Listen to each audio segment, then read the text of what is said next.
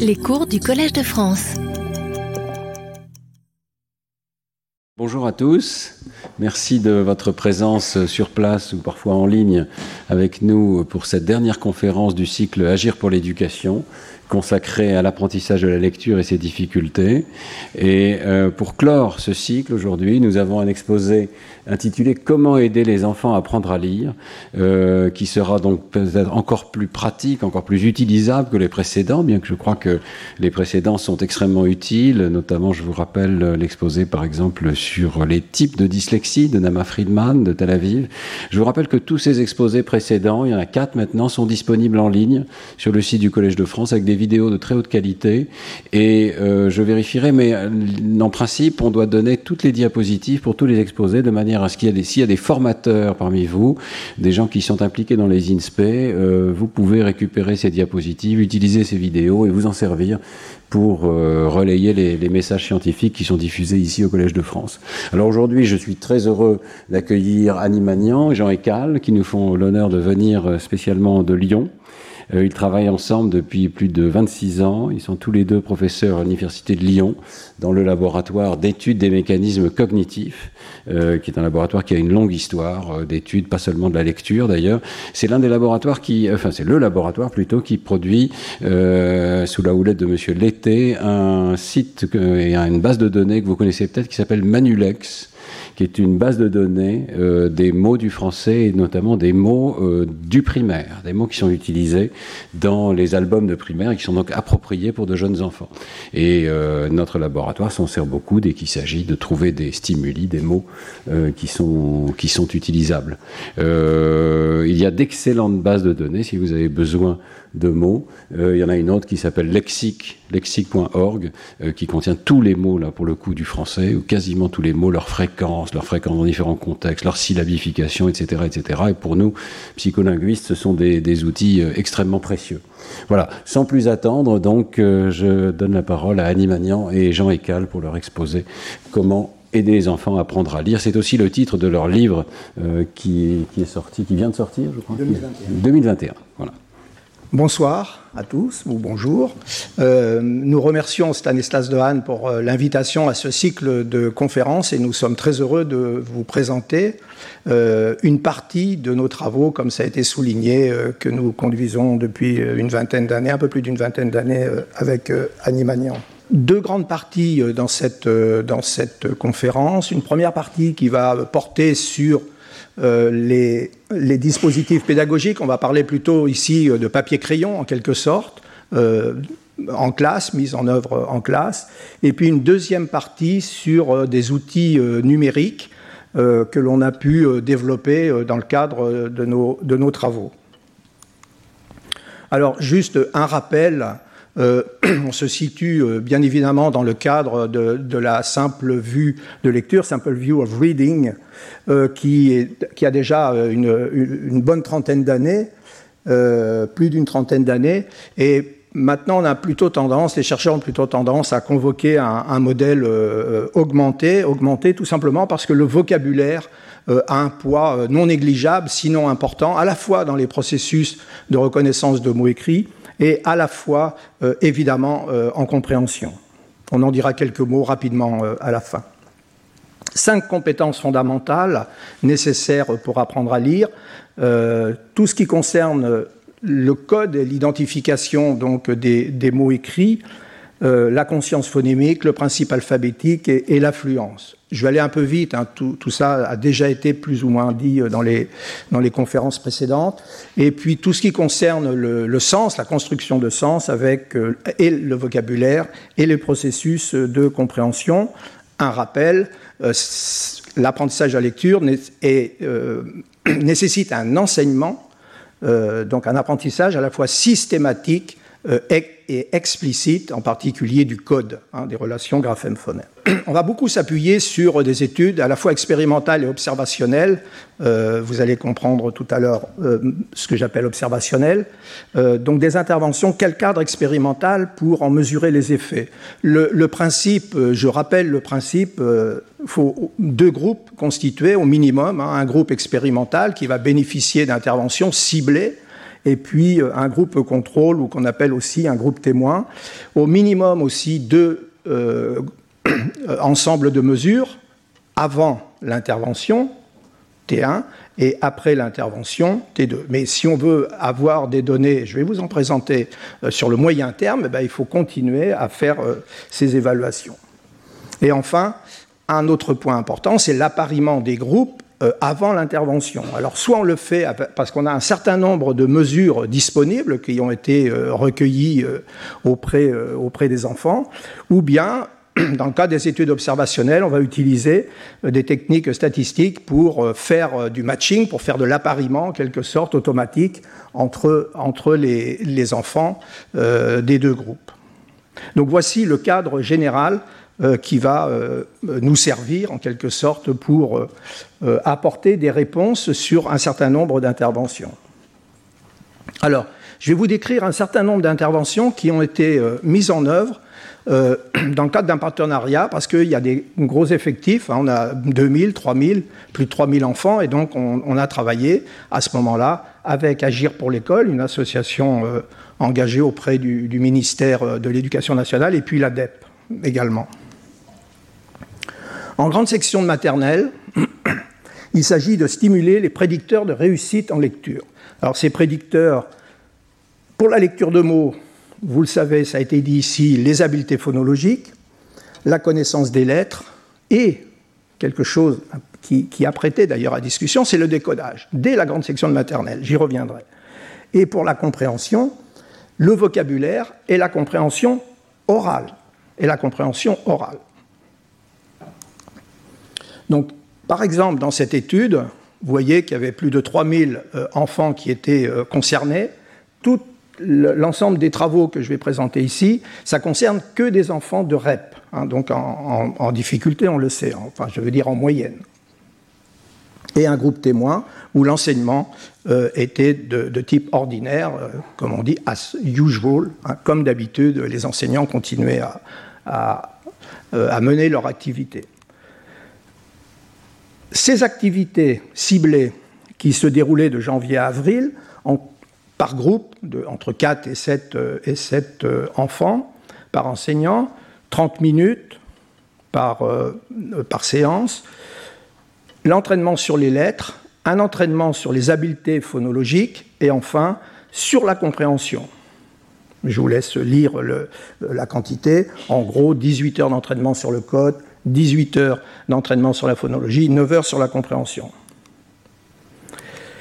Quelques éléments plus précis euh, sur euh, ce qui était proposé, à, partir de livrets qui étaient disponibles, qui, avaient déjà été construits, euh, par exemple sur la connaissance des lettres, le nom, le son et la forme des lettres, l'entraînement des habiletés phonologiques, j'allais dire classique, maintenant je crois que c'est quelque chose qui est bien compris dans les, dans les écoles maternelles, ou en tout cas un grand nombre d'écoles maternelles, en tout cas je, l'espère, un entraînement au décodage de syllabes simples.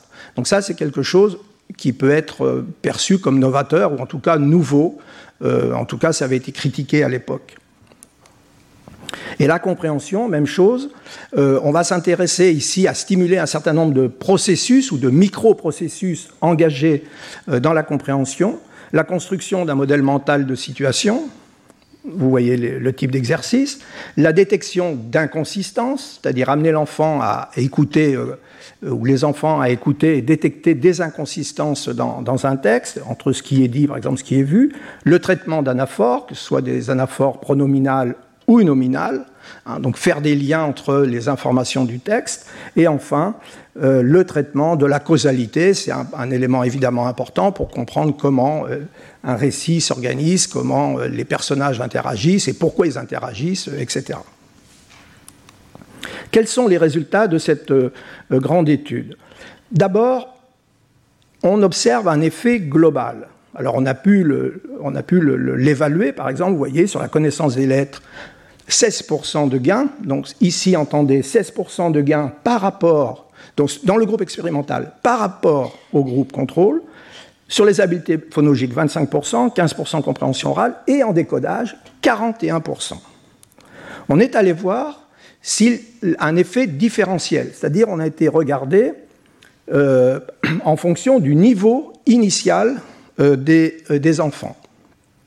Alors, ce graphique vous donne euh, des éléments. Vous avez euh, en, ordonnée un, score qui, est, qui était pardon, un gain pardon, qui, était, qui correspondait en quelque sorte à la différence entre groupe expérimental et groupe contrôle, et puis en abscisse, vous avez les différents quintiles. Donc à gauche, les enfants les plus faibles et à droite, les enfants qui réussissaient mieux. Donc ici, vous voyez que on a, pour le décodage, on a un gain de 40, entre 40 et 50% pour les déciles, entre 10, donc les plus faibles, et les plus élevés, 70, euh, hein, ceux qui avaient jusqu'à 70% de, réussite initiale.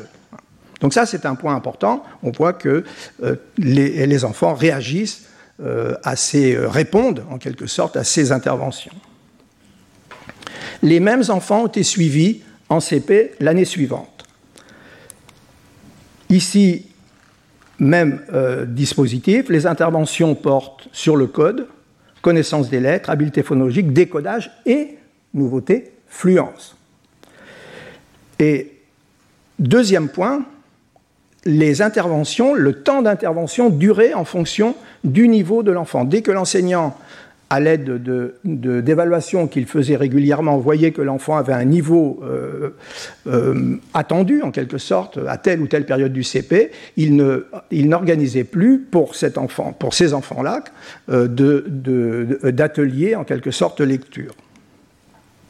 Vous voyez que globalement, pour le CP, on a un effet significatif des interventions en lecture de mots, donc 13% de gain pour le groupe expérimental, en écriture, en fluence et en compréhension écrite. Là, j'attire votre attention sur un point, c'est qu'en CP, il n'y a pas eu d'entraînement à la compréhension, ni orale ni écrite. En revanche, il y a eu un entraînement à la fluence. Et la question qu'on peut se poser, c'est pourquoi, pourquoi il y a eu, alors que seul le code jusqu'à la fluence a été entraîné, pourquoi il, y a pas pourquoi il y a un tel gain en compréhension? Je répondrai à la question juste après. Euh, on a pu suivre ces enfants pendant deux ans, donc on a récupéré les données sur, ces enfants. Euh, évidemment, il y a un taux d'attrition plus, important. Donc le dispositif, c'est le même que celui de tout à l'heure.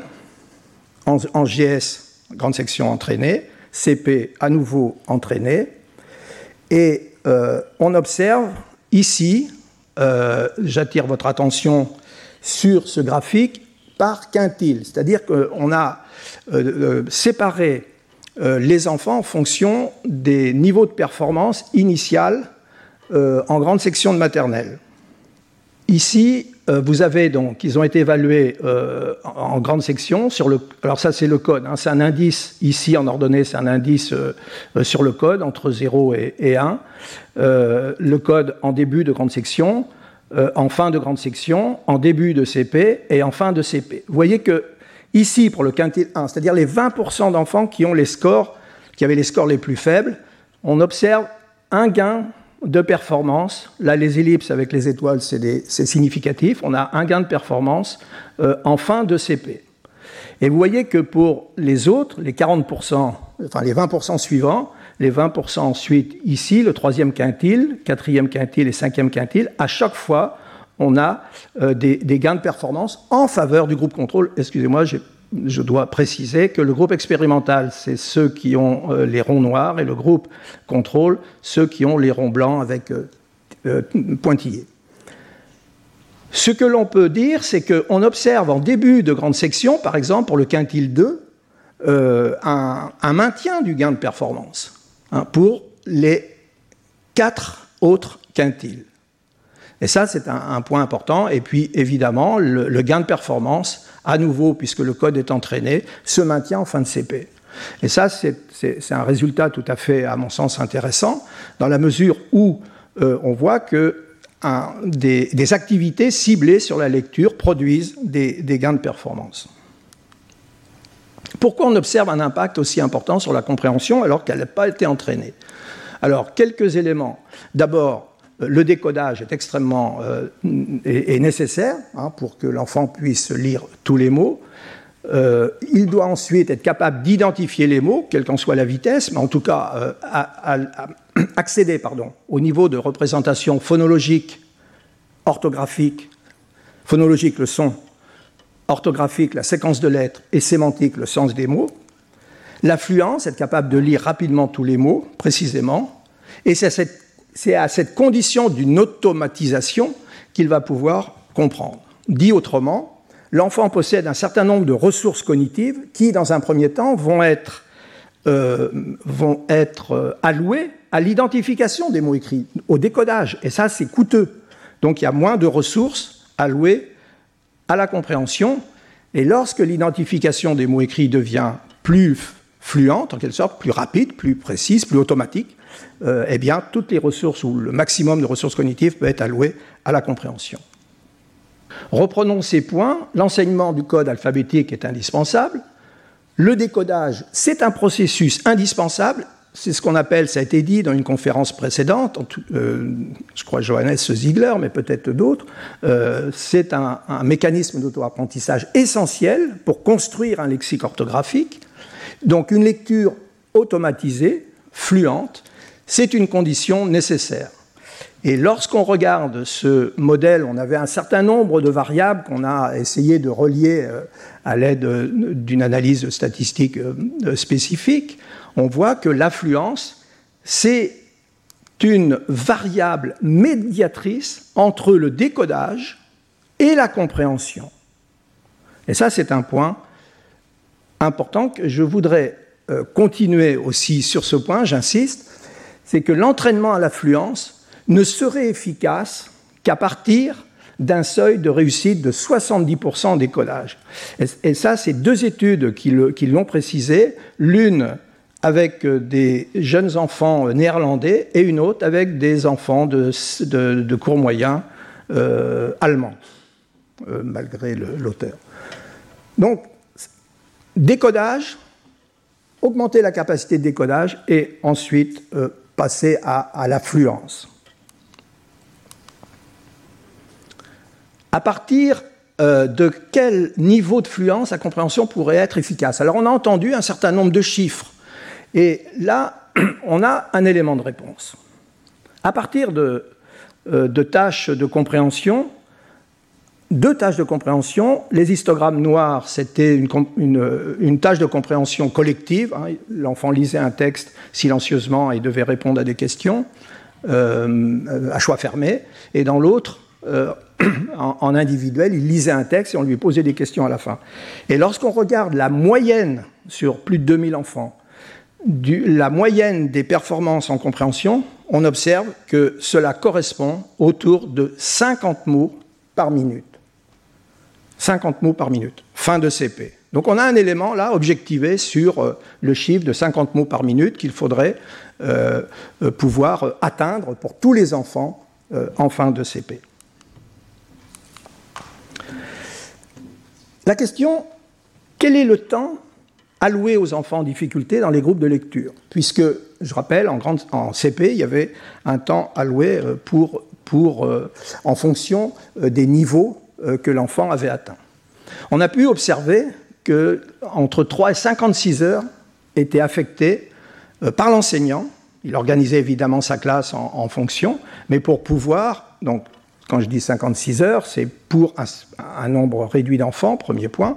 Et deuxième point, c'était dans des ateliers de, et de lecture. Eh bien, on a pu euh, évaluer quel est l'effet du temps alloué sur les performances. Je vous le résume. 10 heures du temps spécifique en lecture apportent un gain de 20% en fluence.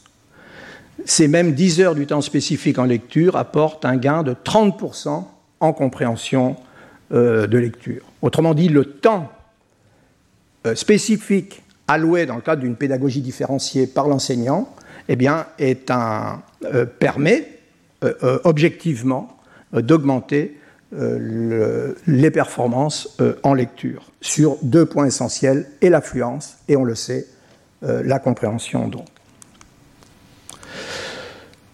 Pour résumer, donc, on voit qu'on a des effets. Alors, j'écris non négligeables. Nous avons écrit non négligeables, bon, ou, ou important. Je vous laisse, je vous laisse euh, juger sur des interventions ciblées on le sait, sur, sur des domaines à la lecture, relatifs à la lecture et son apprentissage. Et le temps spécifique alloué, on le voit, est un des leviers pour réduire les difficultés. Enfin, euh, vers une meilleure fluence en lecture pour euh, augmenter l'efficacité en, compréhension de lecture. En conclusion de cette première partie, je reviens sur euh, ce qu'on appelle le, modèle de, de, réponse à l'intervention, ou modèle d'intervention à trois niveaux. Le niveau 1 donc c'est euh, mettre en œuvre euh, une pédagogie qui s'appuie sur les données euh, de, la science, hein, sur les données objectivées par la science, c'est ce que les enseignants mettent en œuvre, organisent dans, les classes, mais on le sait, un certain nombre d'enfants nécessitent, niveau 2, une intervention plus intensive en sous-groupe pour ceux qui ne progressent pas à, à ce qu'ils ce qui peut être attendu. Donc ça, ce niveau 2, c'est spécifiquement ce que nous avons pu mettre en œuvre euh, dans le cadre de, l'étude en CP dont, je vous ai parlé. Juste un lien entre euh, papier-crayon et puis numérique. Quelques mots sur l'apprentissage multisensoriel des lettres. On sait qu'il y a un grand nombre de travaux euh, qui, se sont déroulés sur cette question depuis 20-30 ans. Euh, on sait que la méthode Montessori aussi a apporté, euh, en termes de pédagogie, un certain nombre d'éléments de, réponse. Juste pour rappeler qu'apprendre les lettres, c'est d'abord c'est les voir, euh, c'est les, les, entendre, entendre le son, le phonème plus précisément qu'elles produisent. c'est aussi être, prendre conscience de, de, la configuration orofaciale, par exemple, qui produit le peu ou le le, etc., les, et les phonèmes.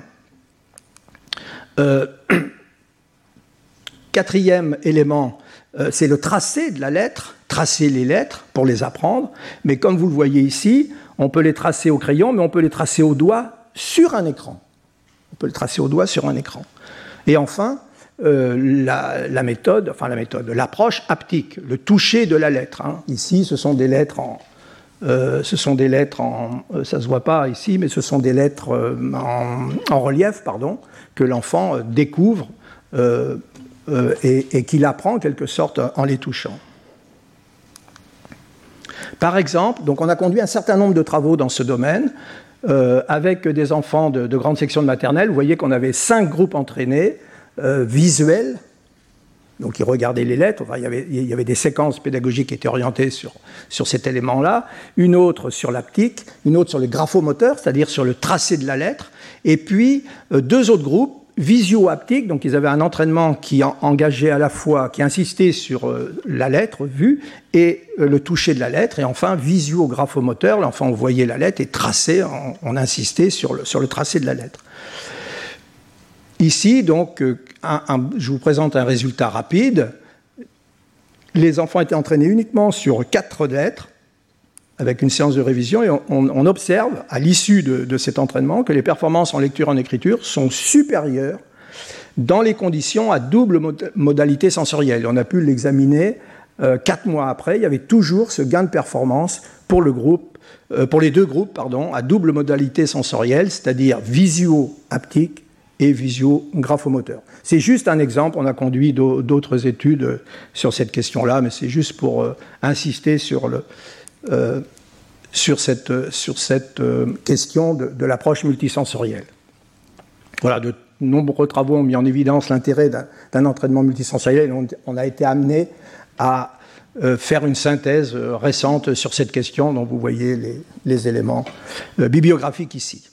Dans cette deuxième partie de l'exposé, je vais vous parler des outils numériques pour stimuler euh, l'apprentissage euh, de la lecture. Quelques arguments en faveur euh, du recours au, numérique. Une présentation multimodale des items, donc la possibilité à la fois d'entendre des mots et de les voir écrits, par exemple un feedback immédiat, il y a une analyse immédiate de la réponse et on peut faire effectuer un feedback immédiat. l'autonomie de l'apprenant. L'enfant peut travailler seul sur son ordinateur, multiplier le temps d'apprentissage et une approche multisensorielle, c'est-à-dire que l'enfant peut effectuer un certain nombre de traitements différents, comme on vient de, le voir, mais sur ordinateur.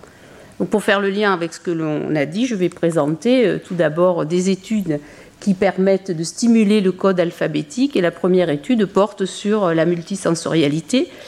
C'est une étude que l'on a conduite avec des enfants euh, d'école maternelle. Le principe consiste à apprendre les lettres en essayant d'associer un son qui varie en fonction de la construction spatiale de la lettre. C'est-à-dire que la hauteur du son va euh, varier en fonction du mouvement de la lettre. J'espère que ça va fonctionner, qu'on va entendre. Non, on n'entend pas le son. Désolé. Euh, donc l'étude porte euh, sur la grande section de maternelle. Il y a trois groupes. Elle est inspirée de travaux qui ont été initiés chez l'adulte, notamment par Jean-Luc Velay trois groupes euh, ont été constitués. Un groupe d'enfants qui est entraîné avec une condition sonification de lettres et deux groupes contrôle. Un groupe contrôle où l'enfant entend seulement des séquences de notes aléatoires et un groupe silence. Donc du point de vue euh, expérimental, euh, il y a au, moment de l'entraînement, l'enfant voit le pot dans police et il va voir la lettre qui, va s'afficher, qui va s'écrire sur l'écran trois conditions. La lettre est sonifiée, la lettre est, accompagnée euh, d'une séquence de, notes aléatoires et enfin une condition de silence, la, lettre s'écrit sur l'écran. Deuxième euh, partie de l'entraînement, euh, l'enfant va lui-même tracer la lettre au doigt sur la tablette, il va tracer le pot dans police, il entend pot et il doit tracer la lettre au doigt. Donc c'est un entraînement au traçage de lettres associé à des syllabes sur tablette. Les résultats sont très intéressants. Alors, c'est une première étude que l'on a. Est-ce que vous voulez nous donner une idée de ce que ça veut dire, sonification? Qu'est-ce qu'on aurait dû entendre? On aurait dû entendre euh, quelque chose comme Vous voyez? C'est la haute... En fait, on fait varier la hauteur euh, du son, pas l'intensité. Non, non, non, il n'y a pas de phonologie. C'est la, la hauteur, la hauteur du son. Donc les performances sont euh, supérieures pour le groupe euh, sonification, à la fois en décodage, on le voit donc sur euh, le résultat ici. Donc vous voyez les résultats pour les trois groupes, les deux groupes contrôle et le groupe sonification. La différence entre le pré-test et le post-test. Pour les lettres qui sont entraînées, qui sont donc les ronds, et les triangles, les lettres qui sont non entraînées on voit un effet euh, significatif euh, dans, la condition, sonification. Et également, on trouve euh, un résultat similaire, un effet de la sonification dans une tâche de production orthographique, c'est une tâche de dictée de pseudomots. Donc ce sont des, résultats tout à fait encourageants. Alors il s'agit là d'une étude purement expérimentale qui mériterait maintenant des développements pour être présentée euh, en classe. Toujours euh, deuxième euh, étude qu'on souhaitait vous présenter pour stimuler l'apprentissage du code alphabétique. Donc ce sont des enfants qui ne sont pas lecteurs et qui ne maîtrisent pas encore le code alphabétique. On a conçu un, exercice d'entraînement qu'on a appelé syllabocode qui, qui consiste à faciliter, la découverte du code alphabétique à partir de, syllabes orales et en utilisant le lien entre syllabe orale et syllabe écrite pour euh, permettre l'identification euh, des mots écrits. Tout simplement, euh, l'enfant va devoir repérer les, les, premières syllabes d'un mot, il va devoir écrire les, premières syllabes d'un mot et ensuite identifier un mot qui est prononcé à l'oral c'est l'hypothèse qu'il y a un pont euh, syllabique entre euh, la syllabe orale et euh, la syllabe écrite. On va utiliser ce pont pour permettre à l'enfant d'extraire le phonème et de comprendre le principe du code alphabétique. On a des résultats, là, là encore, deux études pilotes, des résultats encourageants avec des enfants migrants.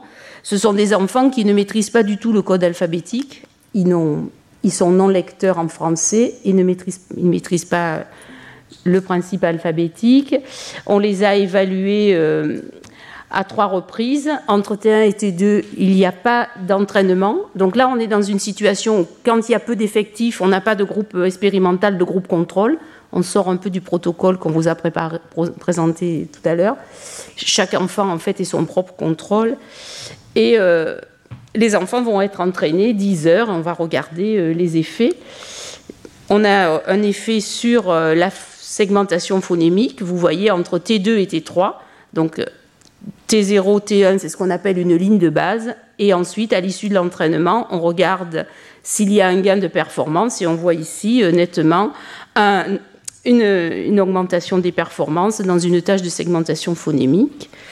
Donc c'est un résultat encourageant que l'on a également retrouvé dans une autre étude que l'on a conduite avec des enfants également qui n'avaient aucune maîtrise du code alphabétique. C'était des enfants atteints du syndrome de Down.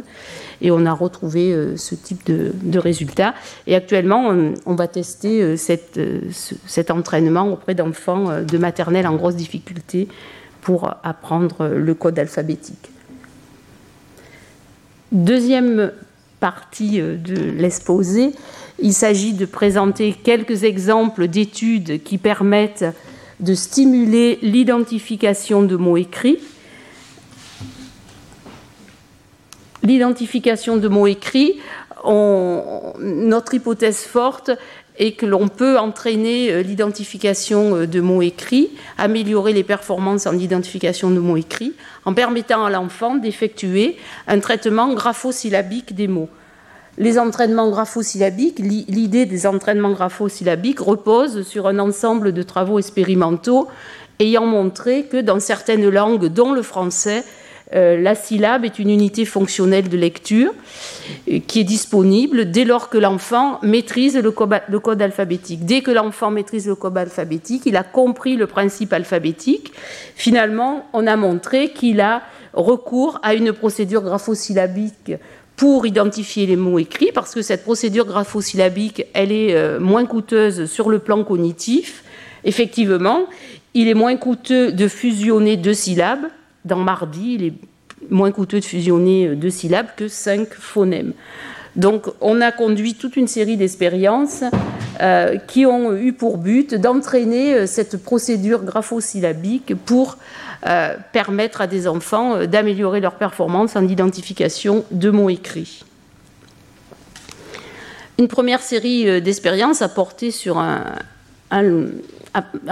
logiciel que l'on avait construit qui permettait de, de mettre en place, de mettre en œuvre l'identification de la, la, procédure graphosyllabique au cours d'identification de mots écrits.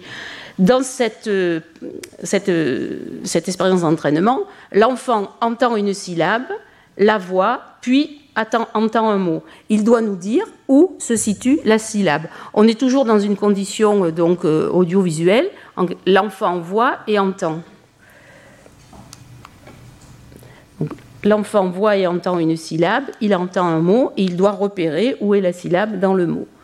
Dans une première étude que l'on a conduite euh, il y a déjà quelques années, on a, comparé deux, deux, groupes. Un groupe expérimental qui bénéficiait d'un entraînement graphosyllabique, un groupe témoin qui bénéficiait d'un entraînement à la discrimination graphophonémique. Les résultats ont montré, je montre un résultat essentiellement sur euh, l'identification de mots, donc, dans cette étude, la particularité, c'est que l'on a, pu, suivre les enfants sur cinq périodes. Donc, les enfants ont été euh, entraînés euh, après un pré-test qui a été effectué au mois de février en CP. Et, ensuite, les enfants ont été entraînés. Ils ont été entraînés 30 minutes par jour pendant cinq semaines, soit ils ont bénéficié de 10 heures d'entraînement. Et on les a revus à plusieurs reprises jusqu'en euh, fin de, CE1. Les résultats, on le voit sur, euh, sur ce graphique, montrent une différence entre les deux conditions euh, expérimental, la condition, le groupe, le groupe expérimental qui bénéficie de l'entraînement graphosyllabique présente des résultats supérieurs dès l'entraînement qui se maintiennent un an après par rapport au groupe qui euh, a bénéficié d'un entraînement graphophonémique. Ça a été une des premières études qui a permis de, montrer le bénéfice d'un entraînement graphosyllabique auprès d'enfants euh, de CP. On a ensuite utilisé, euh, enrichi en quelque sorte le logiciel que l'on avait développé, qui s'appelait Chassimo. On a ajouté à ce logiciel une tâche de discrimination phonémique, parce qu'on s'est rendu compte que certains enfants avaient des difficultés à repérer des phonèmes qui se ressemblent. Donc on a, ajouté un module dans, dans l'exercice d'entraînement, dans le logiciel, un module qui consistait à, demander à l'enfant de déterminer si une syllabe qu'il voyait et qu'il entendait était présente dans un mot qu'il entendait. Vaut, la syllabe vaut, il, il voit il entend la syllabe vaut, et il entend voler, il doit dire si la syllabe est présente ou non dans le mot, et vaut et faux, veut feu. Donc on a travaillé sur toutes les oppositions pour entraîner les enfants à la discrimination infraphonémique, et ensuite on a gardé le, le principe du traitement graphosyllabique que je vous ai présenté euh, précédemment. On a travaillé euh, avec des enfants euh, qui étaient scolarisés en Ulysse. On a testé ce, logiciel avec des enfants en Ulysse qui avaient des grosses difficultés d'apprentissage. Ils ont été entraînés donc sur une double tâche, comme je vous l'ai montré, à discriminer des mots euh, qui se ressemblent au niveau infraphonémique, dont la première syllabe contient des phonèmes proches sur le plan phonémique, et on les a entraînés à repérer la place de la syllabe orale et écrite dans le mot entendu, comme dans l'expérience précédente. On a travaillé avec 11 enfants d'Ulysse que l'on a vu quatre fois, qui ont été entraînés euh, pendant 10 heures. Et on a regardé euh, les résultats. Il s'agit là d'une étude pilote qui a permis de mettre en évidence des résultats fort intéressants, à la fois sur la conscience phonémique, où on voit clairement donc qu'à partir de T1, à, l'issue euh, de, l'entraînement, il y a une amélioration des performances qui se maintient euh, en T3, donc plusieurs mois après l'entraînement. Et on a trouvé également des résultats euh, intéressants sur le décodage, c'est sur la lecture de, pseudomots, où on voit également, après l'entraînement, une, augmentation des performances qui, qui est importante en T2 et qui se maintient en T3. Dernier, dernier point, dernier exemple, il s'agit maintenant de montrer quelques études sur la compréhension, comment stimuler la compréhension. Comprendre un texte, qu'est-ce que ça signifie comprendre un texte? Ça signifie extraire des informations qui sont explicites dans le texte, donc qui sont directement disponibles. C'est ce qu'on appelle la compréhension littérale, mais également comprendre des informations qui ne sont pas directement disponibles et pour lesquelles il faut faire des inférences. C'est ce qu'on appelle l'extraction d'informations implicites. Il faut ajouter de nouvelles informations. C'est ce que l'on appelle la compréhension inférentielle. Il y a de nombreux travaux sur ce domaine, notamment ceux conduits par Jane O'Keill. Donc parmi les, ces informations implicites, il y a deux formes d'inférences qui sont très importantes pour accéder à la compréhension du texte. Ce sont les inférences de cohérence entre les idées qui sont dans un texte et les inférences que l'on peut faire à partir de connaissances générales que l'on a euh, sur, sur, le monde. On a construit un, un, logiciel qui avait pour objectif de développer, justement, d'aider à la, à la construction euh, de l'ensemble de ces informations littérales inférentielles ce logiciel, on l'appelait Locotest. Donc, le principe est de présenter des textes en double modalité, orale et, ou, écrite, ou écrite en oral pour les enfants qui sont euh, faibles compreneurs à l'oral. Les réponses aux questions, elles pouvaient être en format texte ou en format imagé pour les faibles compreneurs à l'oral. Et les textes étaient de complexité euh, croissante. pour construire les textes, on a justement utilisé euh, Manulex, dont parlait Stanislas Dehaene tout à l'heure.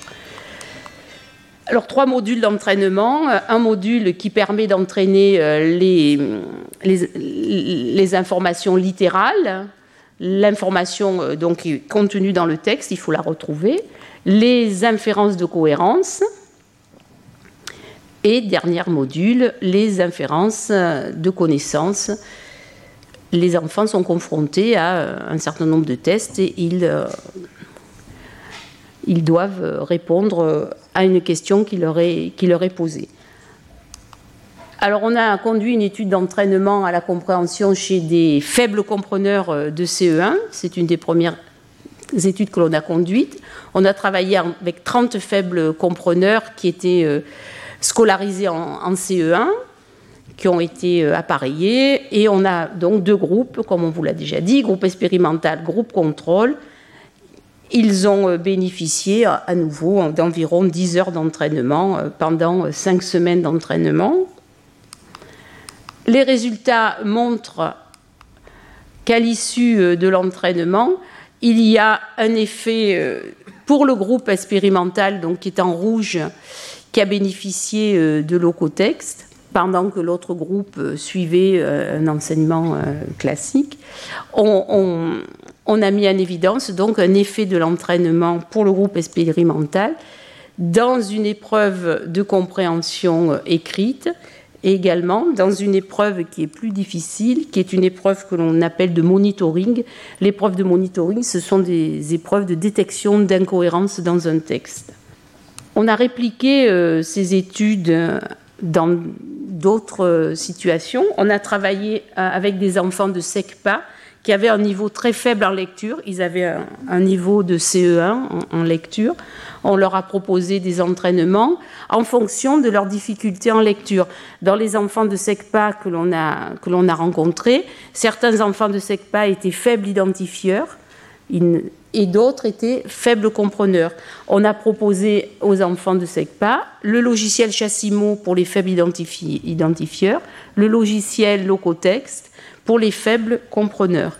On a mis en évidence un résultat intéressant, c'est-à-dire un effet de l'entraînement en, identification de mots pour ceux qui avaient eu le logiciel en identification Chassimo, qui était entraîné à l'identification de mots, un effet de l'entraînement en compréhension orale et écrite pour les faibles compreneurs, pour le groupe faible compreneur.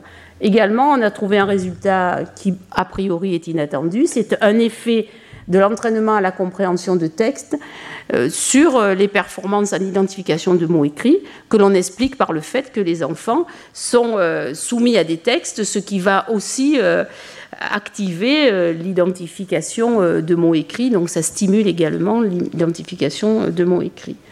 Ce qui est très intéressant dans cette étude, à notre sens, c'est que l'on a proposé des entraînements qui sont adaptés au profil de lecteur. C'est un point sur lequel je vais revenir tout à l'heure, qui est très important. On doit essayer de cerner exactement le niveau de connaissance de l'enfant, quel profil de lecteur il présente pour proposer un entraînement adapté. C'est ce que l'on a fait euh, dans d'autres recherches. Dans une recherche que l'on a réalisée avec des enfants euh, faibles lecteurs de CE1, on a répliqué euh, ce, type d'études, faible identifieur, faible faible compreneur. Et on a également conduit une étude sur des différents types de faibles compreneurs, c'est-à-dire des enfants qui étaient faibles en compréhension littérale, faible en inférence de cohésion, on a proposé des modules adaptés de locotest pour euh, euh, stimuler la compréhension en fonction de leurs difficultés. Je vais dire rapidement quelques mots euh, sur la, stimulation du vocabulaire. La stimulation du vocabulaire, il y a un consensus sur cette question. Les revues de littérature depuis une trentaine d'années sont assez unanimes pour dire que lorsqu'on entraîne le vocabulaire, on a, un effet sur la compréhension, mais uniquement sur les mots qui sont entraînés, euh, qui ont été entraînés, qui sont issus du texte qui a fait l'objet de l'entraînement. Autrement dit, il n'y a pas de transfert des mots appris vers les performances de compréhension en lecture. Il y a peu de travaux sur l'entraînement de vocabulaire en France, une étude très prometteuse qui est sortie euh, récemment qui a été conduite par Anna Potoki. Et actuellement, on a une étude en cours en collaboration avec le réseau Canopé. Euh, je présente juste le principe de l'application.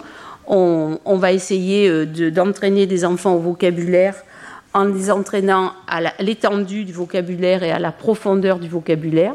Donc dans un texte, il y a des mots qui apparaissent et sur lesquels on peut cliquer et pour lesquels on va avoir la définition l'enfant va pouvoir accéder à la définition. Et ensuite, il y a deux exercices de synonymes dans deux, dans deux conditions différentes. L'étude est en cours et on n'a pas de publication sur ce domaine, on a seulement des premiers résultats qui sont encourageants, mais que je ne présenterai pas parce qu'ils ne sont pas publiés. Pour terminer, euh, qu'est-ce que l'on peut dire sur euh, les conditions de l'efficacité euh, d'un outil numérique en classe? On a vu que l'outil numérique, c'est un outil qui est séduisant pour un certain nombre d'arguments que j'ai évoqués tout à l'heure.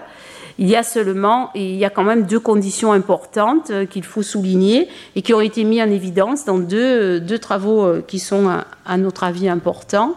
Une méta-analyse tertiaire de Archer qui montre que l'introduction d'outils numériques dans des, classes va nécessite une formation euh, importante des enseignants et un soutien des enseignants. Autrement dit, on ne peut pas introduire un, outil euh, numérique dans une classe sans que l'enseignant ait bénéficié d'une formation à l'utilisation de l'outil, aux hypothèses qui, qui sous-tendent la construction de l'outil, au protocole euh, à mettre en place. C'est le premier point important. Le deuxième point important, c'est également une méta-analyse récente qui montre que l'introduction des, outils numériques en classe est d'autant plus efficace qu'il y a une, interaction importante entre les enseignants et les élèves pour motiver les enfants à utiliser le logiciel. Donc euh, le maître ne peut pas euh, laisser le logiciel euh, à disposition de l'enfant sans interagir avec lui sur le logiciel. Ce n'est pas l'objet euh, de l'introduction du numérique en classe à, notre, avis. Pour conclure, euh, je vais dire que quelques points à retenir sur l'ensemble de ce que, ce que l'on vient de dire. C'est que les systèmes d'aide, qu'ils soient papier-crayon ou qu'ils soient numériques, euh, ils doivent être fondés sur, des preuves, c'est-à-dire qu'ils doivent reposer sur des hypothèses scientifiques. Ils doivent avoir euh, été validés expérimentalement. Les outils euh, ne peuvent pas être mis à disposition s'il n'y a pas de validation expérimentale. on plaide pour des interventions précoces dès la maternelle. On a d'ailleurs présenté un certain nombre d'études en maternelle L'idée étant de sortir euh, de l'idée qu'il faut attendre l'échec, le wait to fail, et il faut repérer euh, les enfants en difficulté auparavant. Établir des profils de lecteurs, c'est très important à notre sens. Il faut aller, euh, il faut évaluer les enfants et voir exactement où se trouve la difficulté avant de présenter des situations d'entraînement regarder s'il y a des déficits au niveau de l'identification de mots écrits, des processus de compréhension. Dans le cadre des processus de compréhension, quelles sont les conditions euh, qui sont euh, les plus euh, difficiles pour les enfants. Enfin, les entraînements qui sont proposés doivent être intensifs. On plaide pour des entraînements qui sont intensifs sur une période définie et bien évidemment sur une évaluation de l'intervention. Toute intervention pédagogique mérite d'être évaluée pour pouvoir être validée. Et le dernier point dont j'ai parlé tout à l'heure, la formation et l'accompagnement des enseignants. Deux guides importants auxquels on a participé, fondés sur la recherche, qui sont des outils de, bon, de qualité euh, pour les enseignants, à notre avis, et euh, notre ouvrage dont Stanislas Dehaene a parlé tout à l'heure, et qui est publié en 2021. Je vous remercie pour votre attention. Retrouvez tous les contenus du Collège de France sur www.colège-2-france.fr.